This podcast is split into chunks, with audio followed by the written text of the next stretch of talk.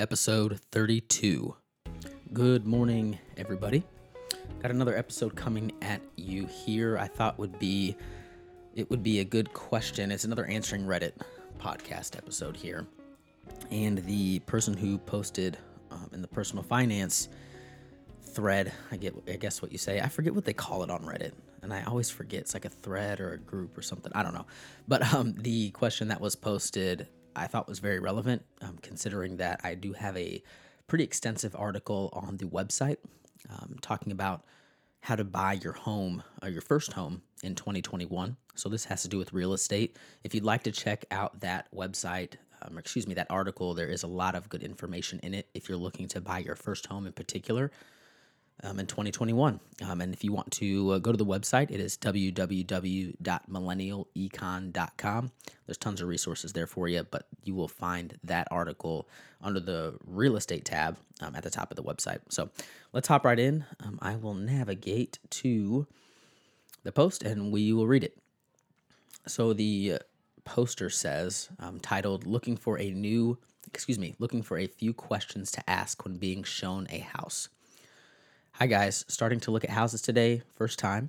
Was just wondering if you have any suggestions for important questions to ask the realtor.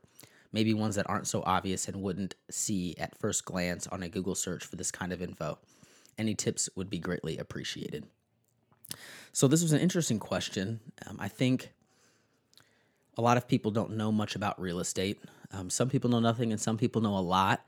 And there is a ton of information online now, even just on a website like realtor.com, which I like to browse very frequently. There's tons of information that you can get from that website, um, but maybe some information that many people aren't looking at. Um, and so some of the suggestions that I have that I'll read down here and explain um, can be found on Realtor, can be found online, but it might be things that people typically don't ask that I have asked in the past when looking at homes. Um, so we'll start at the top. So, any recent repairs made. So, I think this one's important. Um, it will give you a little bit of insight into the seller, uh, if they really took pride in their home, um, kind of just give you a little bit of a picture on maybe what problems the house has had. Um, so, not only do I ask what recent repairs have been made, but I also ask for if they have receipts for those repairs because if somebody's doing some repair work, we want to make sure that it was done by a licensed contractor. Um, and if somebody really takes pride in their house, um, they're going to have those receipts and they're going to have those available to to take a look at. So some of those things might be, you know, maybe the home just had bracing put in the basement. Um, so you know that the home has had maybe some foundation issues, maybe some foundation shifting. Doesn't mean that it's a bad house, but maybe they had to put some braces in the basement to make sure that the the problem didn't get worse or to fix the problem that was there. Um, and you want to make sure that type of work is done by a licensed contractor, preferably a reputable one local to your area. Uh, maybe there were some plumbing issues. Um, maybe the main line um, to the sewer was just replaced.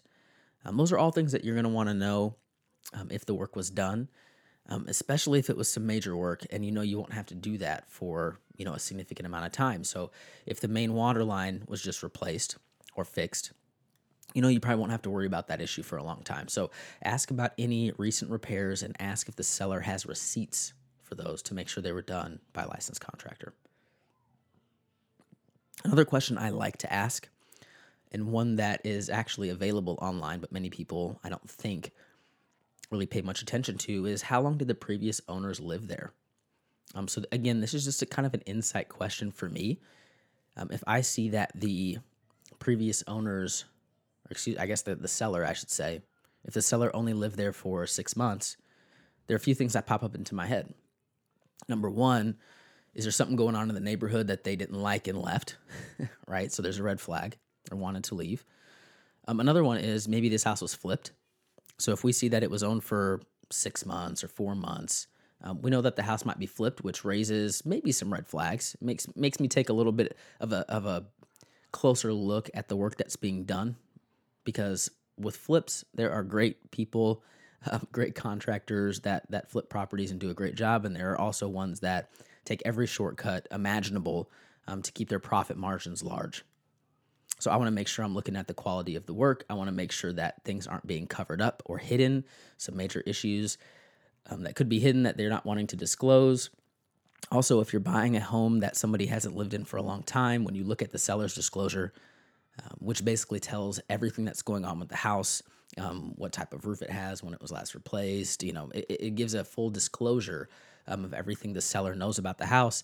If they've only lived there for six months, they may not know a lot about the house. So that seller's disclosure might be sparse or might even be inaccurate, right? Just to give you an example, on the seller's disclosure, it says, you know, any, I believe it says any moisture or any water in the basement.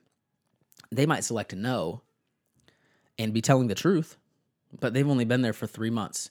Um, and so they don't really know if a rainy season comes or if there's a, you know, a, a period or a few days of, of rain, consistent rain, if that basement, in fact, does get water in it. Right. So I personally like purchasing homes from people that have lived there for at least a couple years at least a couple years, preferably somebody that has lived there for a long time. That's my favorite. So if you're buying a home with from somebody that's lived there for 10, 20, 30 years, my goodness, you know that the neighborhood's probably decent. They've been there a long time. Um, you can also tell by just going through the home if those people really cared about their home. And chances are, if they'd been there for 30 years, they, they may have. They probably did. Um, so that's definitely a great question to ask. How long did the previous owners live there? Um, the, ma- the the age of major things in the home is the next one.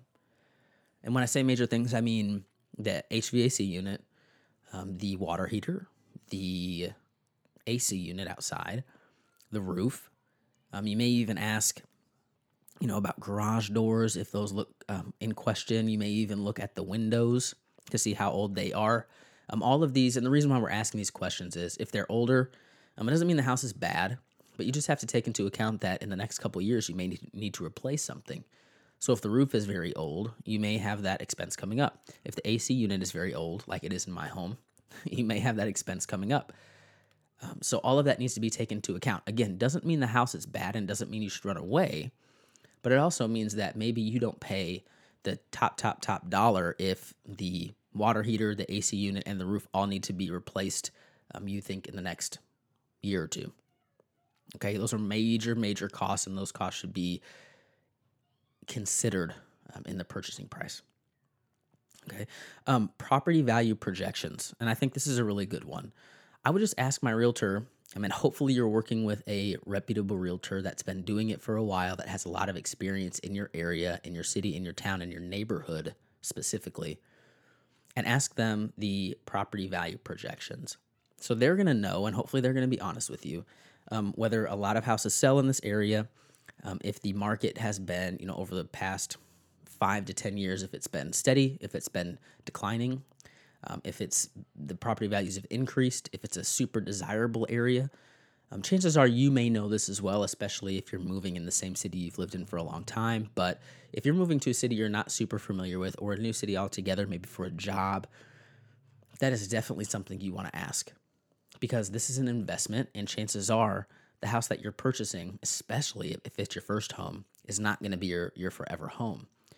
Um, I don't really fully believe in forever homes, even if you were older and you're purchasing a, uh, a house that you've dreamed of for 30 years. Um, something could happen and you may have to sell that home in five years and you would have never expected it. Or maybe you live in that house and you think of something else that you want um, and you want to purchase a different house. Um, that happens all the time. So I want to make sure that at the very least, I'm going to get a little bit of equity over the years because I'm purchasing in a great neighborhood. I'm purchasing a great home. You know, it, it, there's a lot of things that get, there are a lot of things that go into this. It could be the lot in your neighborhood, um, whether it's a corner lot or a smaller lot than usual, um, or you know what part of town you're in, if it's close to to uh, um, walkable amenities, um, if it's close to schools, if it's just a nice area that seems to be appreciating over time. Um, this is something that you want to ask your realtor, and they should be able to answer in an honest way. Um, the next one any major changes to the neighborhood. So I'm talking, you know, is there a shopping center going in around the corner? Um, is there, so my, my parents actually bought a home a long time ago, and uh, it was a new subdivision. And while they were living there, they found out that a storage unit was going to be right next door to the the neighborhood, and a lot of the traffic to the storage unit was going to flow through the neighborhood. This wasn't desirable. It wasn't great. Um, I don't think anybody really wants to live next to a, a, big storage unit, a big storage facility. Um, and chances are that that would stunt the growth of their property value, might even decline it, right? Um, so those are things that you're going to want to know. And again, if you're working with a reputable realtor that's very familiar with the area, very familiar with your neighborhood and your city, they may know. They may not. There's, this is not a foolproof plan, uh, but it's definitely a question worth asking. Um, and then lastly is just property taxes. Um, this is available online. It's available on websites like Realtor and Zillow. But a lot of people don't take into account that property taxes can be a very, very large part of their monthly mortgage payment. Okay, so as you know, you don't just pay the principal plus interest when you take out a mortgage. You pay things possibly like an HOA fee every month or every year, um, property taxes. And depending on where you're from, this can be a large, large chunk. Um, even in the city that I live in, there could be a house that the property taxes are $200 a month and there could also be a house where the property taxes are $400 a month. Well, that's a that's a $200 swing and the house could be the same purchase price. Right? So your mortgage is going to be your mortgage payment is going to be a lot higher if your property taxes are higher. So it's definitely something just to make sure that you ask or are being aware of. Make sure you're looking that up uh, because property taxes can really, really, really um, affect the your monthly payment, and they can also fluctuate over time so they can definitely go up. Um, and we've had in the city that I live in, we've seen that pretty dramatically over the past few years, where property taxes are just increasing in a, in a very dramatic way, um, and sometimes pricing people out of the home they live in. So that's really what I had. Um, hopefully, some of those questions are of value to you, especially if you're looking to buy your first home in the next few years. Um, I have lots of tips and lots of opinions on purchasing houses what I think you should do, what I think you shouldn't do. Um, all of those can be either there's previous episodes here if you look at the other episodes of the Millennial Economics podcast where we talk about purchasing homes. Um, there's also the the article, um, some literature on the website that will give you some tips and tricks and and help you navigate through the home buying process because it can be overwhelming, um, especially in this market where decisions have to be made very quickly. You can't see a home and think about it for a week. you have to see a home and then put an offer on it that day, usually for over asking, with a lot of concessions being made to the seller. Just the market that we're in right now. Um, but purchasing a home can be a very fulfilling thing, especially if you're financially in a good position to do so. Um, so, like I always say on every episode, if you'd like to um, visit the website to see some new articles, www.millennialecon.com. I would also highly suggest you to join the newsletter so you get up to date, so you are up to date with all of the content that we put out here. Um, I send a, an email usually every two to three weeks, um, just letting you know kind of what I've been up to. Um, and then if you're interested in any of my affiliates, um, so I am a big proponent of Yotta Savings, which is a high yield savings account. M1 um, Finance, which is a brokerage that I think does a really great job of automating um, your investing. Same with Acorns, a very beginner level brokerage to give you a taste of what investing can look like. Um, I have affiliate links below um, that give you a little bit of kickback if you sign up using my code or my uh, link below. Um, and that would greatly support the podcast. So I'm rambling. Um, I really appreciate it. And I will talk to you all soon.